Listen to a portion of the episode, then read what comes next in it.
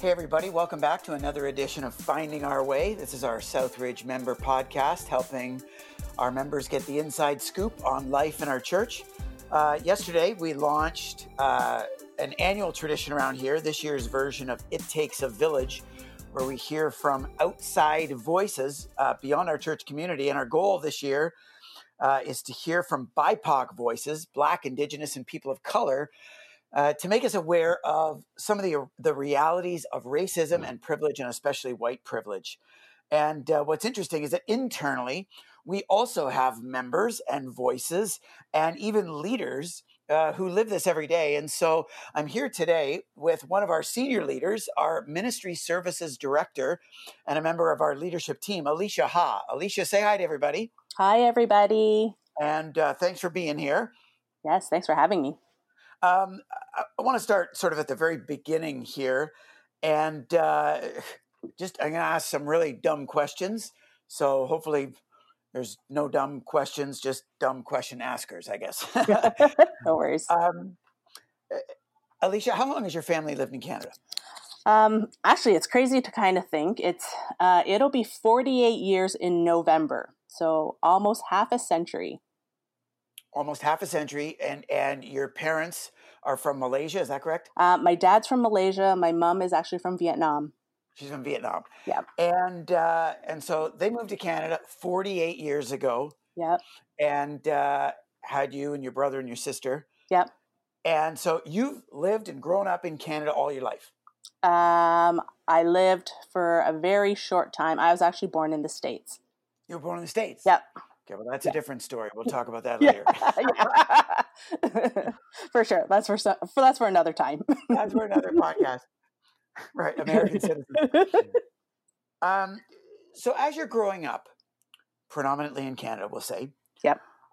As a kid, when could you first remember experiencing any dynamics of racism or get any sense that maybe you were different? Hmm. Yeah, like my my earliest incident that I still remember, and I would still remember it quite clearly, actually would have been when I was in kindergarten. Um, it was winter, and I was walking from home. Back then, it was safer for you to do that all by yourself at the age of four or five. Um, and we didn't live far from the school. So um, I remember distinctly walking home from school, and behind me was an older student. And this this boy would have been probably grade five or six. Um, and he kind of came up from behind and started like calling me names, things like, you know, um, chink or chopstick or small eyes or um, ugly or you don't belong here or weirdo, all these things and that. And so um, my first instinct was to try and walk and even kind of run faster in that. But unfortunately, my five year old legs in that only took me so fast. And that boy ended up catching up to me. And what he actually did was he subsequently picked me up from behind and tossed me into the ditch. Um, at the time, it was winter, and so it was wet with snow and it was muddy. Um, and I can still like remember him standing over me, like above me, um, and like laughing, and and then he kind of took off. And so yeah, like that kind of left a a, um, a vision in my mind and that for mm. a long time.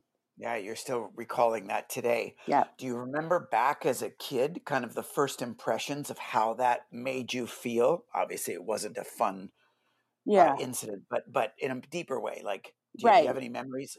Yeah like i think like uh, uh, like especially sort of in those elementary formative years and that like um, a lot of those name calling and different things really left me feeling um, less than or really accentuated my difference or that the fact that i was on the outside right um, hmm. i actually didn't have a lot of like girl friends at the time um, the two two people that i actually hung out with were two guys in that that didn't live far from us and um, yeah, I think that consistent name calling or being teased for looking different um, made me feel unimportant or that I didn't matter. Mm. Um, and and yeah, like that bully said, right, that I didn't belong here. So yeah, Yeah. And how did you? I mean, this is a kindergarten kid, so Mhm. you know Yeah. you're talking about your very early formative years. How how did you process that, and even how did your parents sort of raise you to deal with that? Yeah, I think um, the way that I kind of processed it was that um, I felt that it was my fault. There was some there was Mm, something that caused me to be a target, or I had done something wrong that made people want to make fun of me or tease me. Um, I mean, I know it's it's super silly and it makes no sense in that, but um, yeah, I remember my mom. What she had kind of taught me was she said, "Don't be a bouncing ball." And kind of what she had always meant by that was um, every time someone said something and I would react, it would obviously get that person more excited to say more things, right? So she's saying, play like a deflated ball, somebody who's unreactive, then that person lose interest in making fun of you because he, they're not getting a rile out of you, right? Like, or getting getting you all um, yeah, making a reaction. totally, yeah. So so yeah, I, I, distinctly remember that the bouncing ball piece. My father and I had a different bit of approach in that. He would have always reminded us that we were foreigners in a different world or a different country in a different world, um, and that we needed to be the best in everything that we did, whether it was school or sports or activities.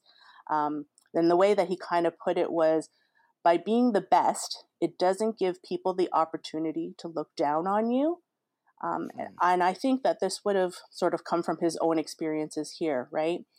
hmm, Um, a lot of a lot of white folks would have thought when they met him that he either worked in a restaurant or in a laundromat or a convenience store, um, and they were always surprised that he was actually a professional engineer.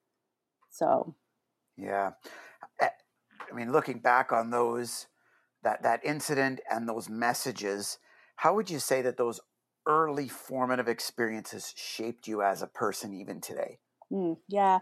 Um, I think some of those experiences taught me to, I mean, one, pursue excellence. And part of that was kind of not by choice because of the expectation my dad would put on us. Yeah, Um, by survival. Yeah, totally. And so, so yeah, so I mean, I would I would have like, you know, worked really hard to be the top of my class, to gain the respects of my peer. Um, but it also taught me resilience. So you can you can knock me down, but I won't stay down. And I know for sure that one of my core motivations is overcome. So especially if somebody says to me, um, "I don't think you can do that," or or or you know, you don't have what it takes. My response is always, "Yeah, well, I'll show you," kind of thing. So Yeah, yeah. Um, no, I would say that's great because those are great attributes, but certainly not the the way in which we'd ideally choose to have those attributes formed. for sure. Um, you know, talk about your growing up years now. I know that, you know, being a teenager is barely friendly to anybody. Uh, Mhm. but in your case, as you were getting a little older, what role did racism play in making things harder for you? Um, yeah, racism kind of would have made it harder to, uh, one, love myself or to not think Mm, that I was strange or different.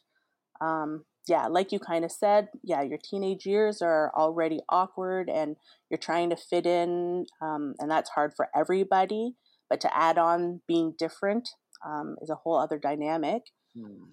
Uh, in high Makes me school, yeah, oh, sorry. I I was going to say, it makes me think of uh, Ellen Duffield's language of an inner voice or an inner critic, Totally, yes. and it feels like this this this only accentuated and exacerbated the the inner critic in you. Absolutely. Absolutely. Yeah, Yeah. Yeah, for sure. So yeah, like I think um for myself, I definitely didn't want to do anything that would make me stand out for the wrong reasons, right? Um Mm, so I mean, fortunately, I I did well in school, so that was good. Um I was pretty good at sports as well. So I played volleyball, gymnastics, swim, and tennis. Um so my hazing was minimized, but I had to work hard to fit in, especially with the quote unquote cool girls or um, and i mean I, would even say there was part of me that i would do things or say things that weren't really nice because i wanted to fit in so badly yeah, to differentiate you from other people. yeah yeah totally yeah, yeah. Um, you know, when you look back growing up, what would you say was the toughest part of facing racism?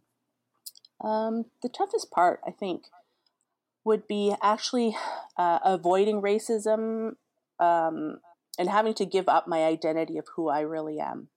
Um, especially those feelings of shame around being ethnically different, different um, just so that my surroundings would, um, people would accept me. And yeah, I mean, I think in my case, I think I missed out on learning and being proud about my heritage and culture. Uh, I know my parents worked hard to keep our culture alive. Um, we still speak like Cantonese and Mandarin at home. Um, but I think I definitely missed out on the ability to embrace my origin, um, like where I come from, and that part of my story. Hmm. Yeah, and that truly that that's really sad. Mm-hmm. Totally, that, that you can't embrace that that identity and pride and wonder for the uniqueness of the way that God made you. Mm-hmm. Yeah. Um, I mean, talk to us as you're growing up on, you know, even sort of coping strategies or how did you learn in this world that you were in to, to deal with all of this? Yeah, I think um, kind of like how I, I mentioned in that, right? Like there, there's this there's this thing that's um, called cultural assimilation, right? So for myself, how I dealt with racism was I worked hard to become more white, so I'm more like everyone around me. Um, I would say that uh, a, a, a lot of like, you know, my energy would have been around like dressing like you or thinking like you, um, talking like you, and and not to draw attention to me. Um, I remember my mom actually talking to a friend back long time ago, and that about a, an actress in Hong Kong, and this actress had mentioned that there was no way she would move to North America regardless of how much money Hollywood would give her, because it would be an absolute disgrace to have your children become a banana. Um, hmm. And so my mom's friend said to my mom and said, Oh, just like your kids, they're yellow skinned on the outside, but white on the inside. And so I remember taking that image to heart because I know that it was such a it was a stab almost to my mom, right? Like kind of saying, huh, look, you you've you've changed your children. Like this actress wouldn't even want to bring her kids into America and stuff, kind of thing, right? Like, hmm. so. Well, and I feel like you know this is a great segue because this is starting to open up the the conversation and the awareness around the dynamics of racial injustice and what we call white privilege. Mm-hmm. So you know, first things first, just to kind of call this as a bit of a timeout, what would you say is the difference between the behaviors of racism and what we call systemic racism, the behaviors versus the system? Mm-hmm. Um, yeah, like I think first, firstly, I, I'd want to be crystal clear that like I think racism is not something that's genetically passed down. Um, it's a learned behavior from your environment um, and so behaviors of racism would be things that you say or do in order to um, oppress the other person based on their race and ethnicity. Um, so, for example, it'd be like name calling, or or even um, you know, recently I was listening to um, a podcast and they were talking about backhanded compliments in that, right? Like these are these are things that like people would say and don't realize these are racist racist behaviors things mm-hmm. like you don't talk like them or or I mean I've had lots of people say you don't sound Chinese like you know mm-hmm. implying that there's something unworthy or that it's less than right? Yeah, this you're uh, pretty yeah you're pretty for a black girl. Right right yeah there's yeah, this inferiority yeah. and superiority dynamic that's happening even just by those those compliments.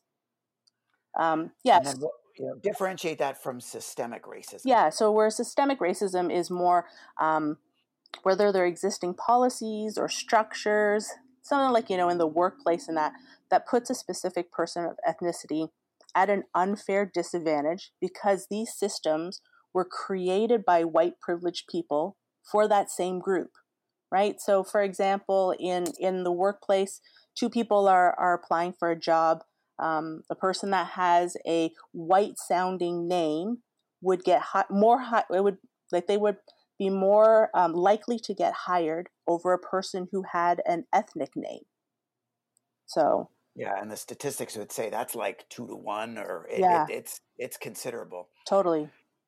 Um, which kind of this kind of frames the question then you know why do white people not see that kind of racism? I think i think white people can see behavioral racism. They can see mm-hmm. when someone is behaving in an oppressive way you know uh, maybe we can even see the backhanded ways at, at times although we might be more blind to those. But the behavioral oppression is different than the systemic kind talk about why the systemic racism is harder for white people even to see.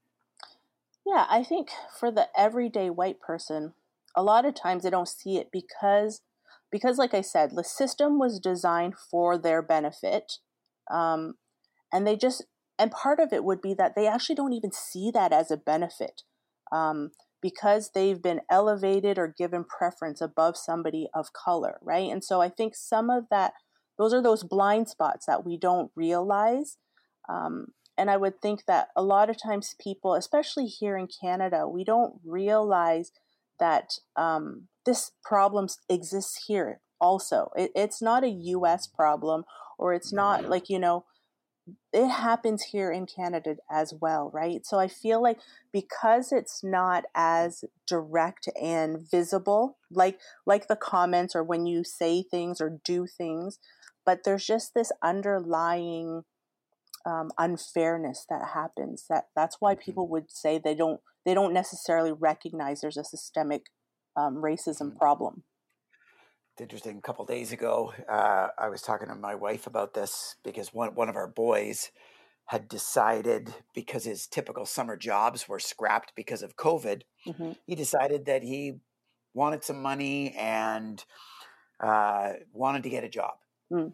Wanted to buy some things, I guess. So, okay. Um, and so he, you know, thought about it a little bit and decided he wanted to work at a golf course because he liked golf. And so he Googled, you know, six or so area golf courses that were closest to our home. Yep. And got the phone number, called them up, asked if they were hiring. And a couple said, sure, send us your resume. And so he went and he produced a resume and he sent it to them. And one of them called him back and a couple days later you know said to come in for an interview and he came in for an interview and he came home with the job right right this is in the context of like four days right and we were like really encouraging them we're like you know way to go simon you you you know that that initiative and that you know grab life by the yeah. you know by the by the throat you know yep. yeah and uh w- you know way to way to go and we were certainly we were proud of his initiative but yeah, as we thought sure. about that we thought do we even realize the layers of white privilege in in that entire process?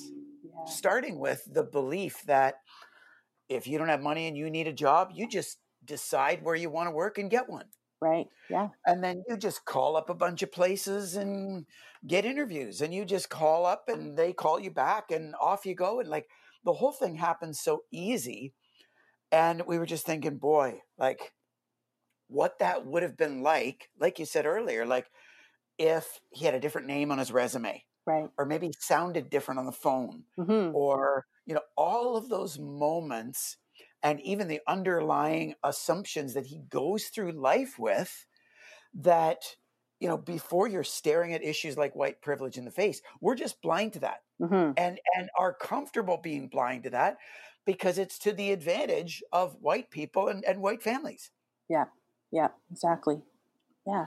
So, I mean, I'll ask you the question. I think we're sure. kind of saying it together, but like, why does white privilege just not go away? Yeah, I mean, it, it, it it'll never go away unless white people start realizing that they've been given this privilege and to recognize that there is a problem.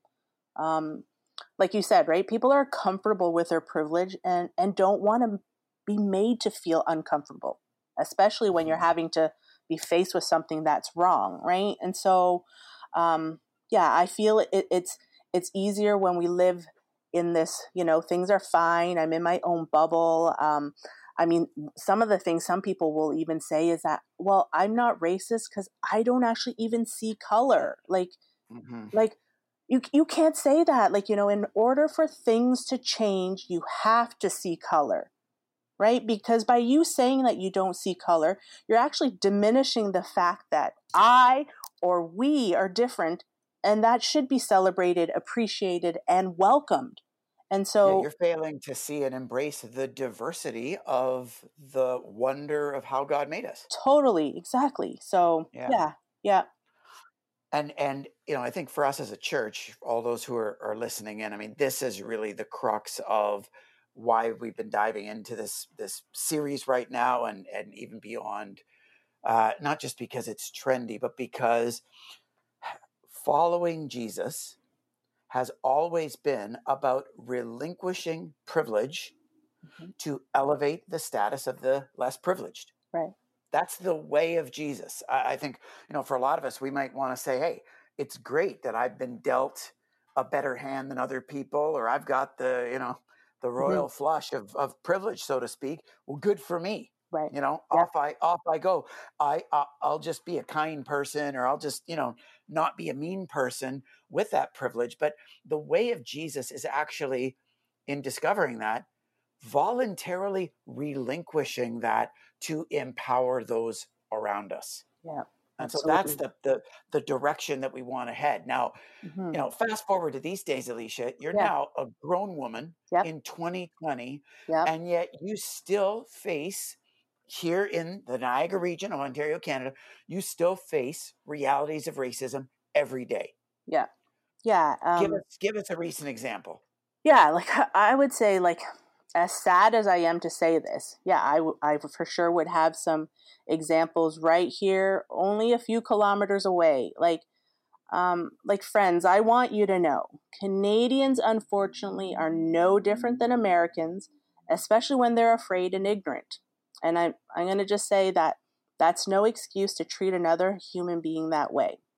So, sort of when coronavirus started to make its appearance here, I would say probably the first two weeks back in March and that, um, my dad was actually out at the bank. Uh, and when he was leaving, he actually got accosted by a man loudly yelling at him in the parking lot, telling him to get out of here, to go back to China, and that this Chinese virus and everything that is happening to Canadians is his fault. I mean, I can't even tell you how furious I was. Like, yeah. you know, like first off, my dad is Canadian. He's he's lived here three quarters of his life, for goodness sake. Like, yeah, been here for fifty years, right? Like, you know, and the fact that he's actually from Malaysia. Like, you know, there there's there's just so many levels of where people are so ignorant and they'll say things and don't realize the impact that they're they're having. And so I mean, part of white privilege is like, you know, not having to fear when you leave your home or the fact that you may be rudely accosted by somebody while you're just coming out of the bank and that, right? And so, mm-hmm. I mean, for myself in that, like, I've definitely felt it when we're in these lines waiting to go into the grocery store, the two meter um, social distancing and that. I know for sure the person behind me a lot of times will actually stand closer to the other person behind and that in order to create more space because there's this fear that the fact that I'm Chinese means that I'm I either have the disease or I'm more prone to it and that I'm going to give it to them like yeah. but what's but what's interesting if you're if you're Asian you're a super spreader yeah right like yeah, I'm like yeah. and and what's interesting that I've noticed is that as soon as I speak that person visibly changes in their demeanor their shoulders relax. They're more willing to engage in a conversation with me. It's it's kind of mind blowing in that that I'm like, this is what this is what we're facing, like you know, and mm-hmm. and the fact that that person has prejudged me without even knowing yeah. who I am in the first place. Yeah, as soon as your voice indicates cultural assimilation, yeah. then it satisfies them and makes them comfortable. Yeah, yeah, it's yeah. crazy. Um, I mean, that's a great example. Are, are, there other places where you see white privilege uh, leverage the most around you these days? Um, yeah, like I would say, sort of, um, you know, w- when somebody says that that they don't think they have white privilege, right? I think the fact that you say that you don't see that, um, the fact that you're experiencing norm things that are normally, um, and it's not being seen as something special or something that you know has been created for your advantage, right? And so, so I think like you know at the start of coronavirus and that I'd, I'd say like in all honesty um, there was a part of me that was actually afraid to kind of go outside because of the mm. experience that my dad had had um, sort of the things that i was feeling even on that friday the 13th in march when the it was being labeled a pandemic and everything i'd gone out to quickly grab something. So the fact that people would see me down the aisle in the grocery store this one lady she looked at me and then she actually like physically left and went down a different aisle in that like mm-hmm. and i'm like yeah. So so i think those are the things that you know when when you don't have to be afraid to leave your home and that that that's a white privilege right like yeah, when you don't yeah. you're not afraid that I, I, have no idea if somebody's going to attack me right just because yeah. i'm chinese so uh, a little closer to home what are some of the main ways that you see white privilege leveraged in our church community um, I mean, part of it is like at, at Southridge, it, it's hard because we are such a predominant white congregation, right? Like I would say probably 90 to 95% white European descendants in that. And so, I mean, it'd be interesting to sort of see how many of uh, how many of our community would think that there's actually a problem, or or how many would even think that things are fine and there's no privilege, and that they're they're actually you know they're they're feeling like there's there's nothing going on kind of thing right like mm-hmm. um i mean yeah, it just might be a lack of awareness i and i would say for purposes of this conversation what would you today want our members and those listening to know about the realities of racism especially systemic racism even around our community at southridge? Yeah like I, I i think around sort of our community and that i think the the realities are one is that they they exist and that um even in in in slight things um like i think i think the the bipoc community want desperately to be seen heard and valued just as as you are um and and not to have to feel like they have to conform in order for you to see them or even pay attention to them. So, um, yeah, like I, I think some of those things I feel like even when we're in the cafe on Sunday mornings, when, when we can actually gather in that, like how much of us are, are actually going up to people that are different and, and welcoming them or, or saying hi or, or, or asking them to engage and become a volunteer or, or, you know, all those different things in that, that we would where it would be easier just to approach another white person. So yeah, someone someone who looks more like us. Yeah. Um, you know, this is the big reason that we're focusing on hearing from these BIPOC voices uh, in our It Takes a Village series so that we can gain a greater awareness of the realities of systemic racism and, and white privilege. So, you know, I would ask you as a senior leader mm-hmm. and a church member, what gives you hope that Southridge is moving in a positive direction on this one? Yeah, I would say, I mean, the fact that as a church we're willing to start having some of these conversations, um, that we're starting to listen to outside voices like we did um, yesterday in our It Takes a Village. Um, the the thing the the thinking and and bringing awareness to our community um, will open people's eyes up so they know that this is still happening in our backyards in 2020. But I'm also ho- I'm hopeful though because we're moving in this direction by the fact that I mean we have anchor causes like the migrant workers program and that that we're focusing on the needs of our black brothers, right? Um, I'm also hopeful and prayerful that we can start having more other like other causes and that that will help to disrupt these systemic issues of racism right here in our region. Um, I'm also hopeful wow. that yeah, the fact that you know I, I'm I am on the leadership team and, and I'd be the first BIPOC voice sort of in that senior senior position and that so yeah, those are sort of where I'm hopeful. That would be that would be a true statement. So yeah. you're historic in that sense. You're going to be the answer to a you'll be the answer to a trivia question someday. um, and and that's really where I wanted to land here, Alicia, because I, I, I feel like awareness is great, mm-hmm. and especially for the majority of us who are white, we've got tons of ignorance and blindness and even apathy towards subjects like this. So I'm excited for where God wants to take us, even in this series. What would you say though that our people can do today beyond just know? What can we do even right now? to help to begin to be the change towards a greater degree of oneness in Christ among us and beyond? I mean, yeah, I would say first would be kind of to to look deep inside each of us and acknowledge that there's a problem. Um, we have to see the world as it is and not the world we imagine it to be. Um, to listen, to learn, um, I mean, to really have those conversations where it's especially uncomfortable.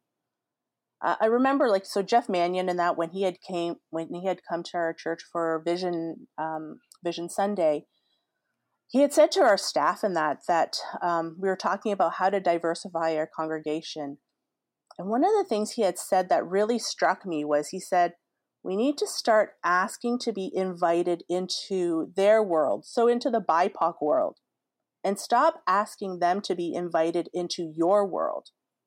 Uh, like, I think that statement is huge because for myself, I've been invited into many of your worlds, but very few of you have asked to be invited into my world right like you you, you haven't asked to like wh- what what does it what what does it look like to be chinese or or what are some of the things that that you know um that you embrace as a Chinese person here in Canada, kind of thing. So, yeah. Yeah, I remember you telling me about a group of friends who were asking you about the celebrating of Chinese New Year. Right. And even just engaging in, in that level of conversation was a radical experience for you. Totally, totally. I mean, yeah, that, and then that would have been just recently. It, it wasn't like yeah. you know a long time ago. So yeah. So that's some of the sadness, right? So that it's yeah, yeah. Well, hey, uh, any final encouragements or challenges to our members when it comes to addressing our predominantly white privilege and starting to turn the tides and rectify uh, systemic racism among us, if not beyond? Yeah, I mean, I mean, first off, I'd want everybody listening today to know that I am also learning, listening, engaging in conversations, and trying to do and be better. Um, I know that I'm afforded a lot of privilege as well, and and I don't want anyone to think that I've got all the answers or I'm better than anybody. Um, but my encouragement would be to acknowledge that there's a problem. Um, secondly, is to see color, uh, to have the posture of humility, and to remember that people, and I mean all people, want to be loved and accepted just as they are, not conform to the white ways, but how God intended them to be. And the other piece would be this is going to take time, right? This this process is going to take a lot of work. I mean, and I would encourage people not to to quit when it gets hard because anything worthwhile will get hard. Um, but I believe together we have the power to create the change we want to see. Hmm. Uh, that's a great encouragement, Alicia. And for me, I know I'm, uh, you know, my hope isn't even in us as Southridge or us as leaders. My hope is in Christ mm. and the vision that He has for what a community uh, that bears His name ought to be, where the Bible talks about every tribe and tongue and nation being one in Him, yeah. not one because we're uh, whitewashed, you know, you call it culturally assimilated, yeah. but one because we've learned to embrace a unity in diversity. So, yeah. thanks so much for advocating and championing that in this conversation today. Really appreciate you taking the time. And uh, thanks to all of you for joining in. We'll see you again next week as we continue finding our way together. Take care, everyone. See ya.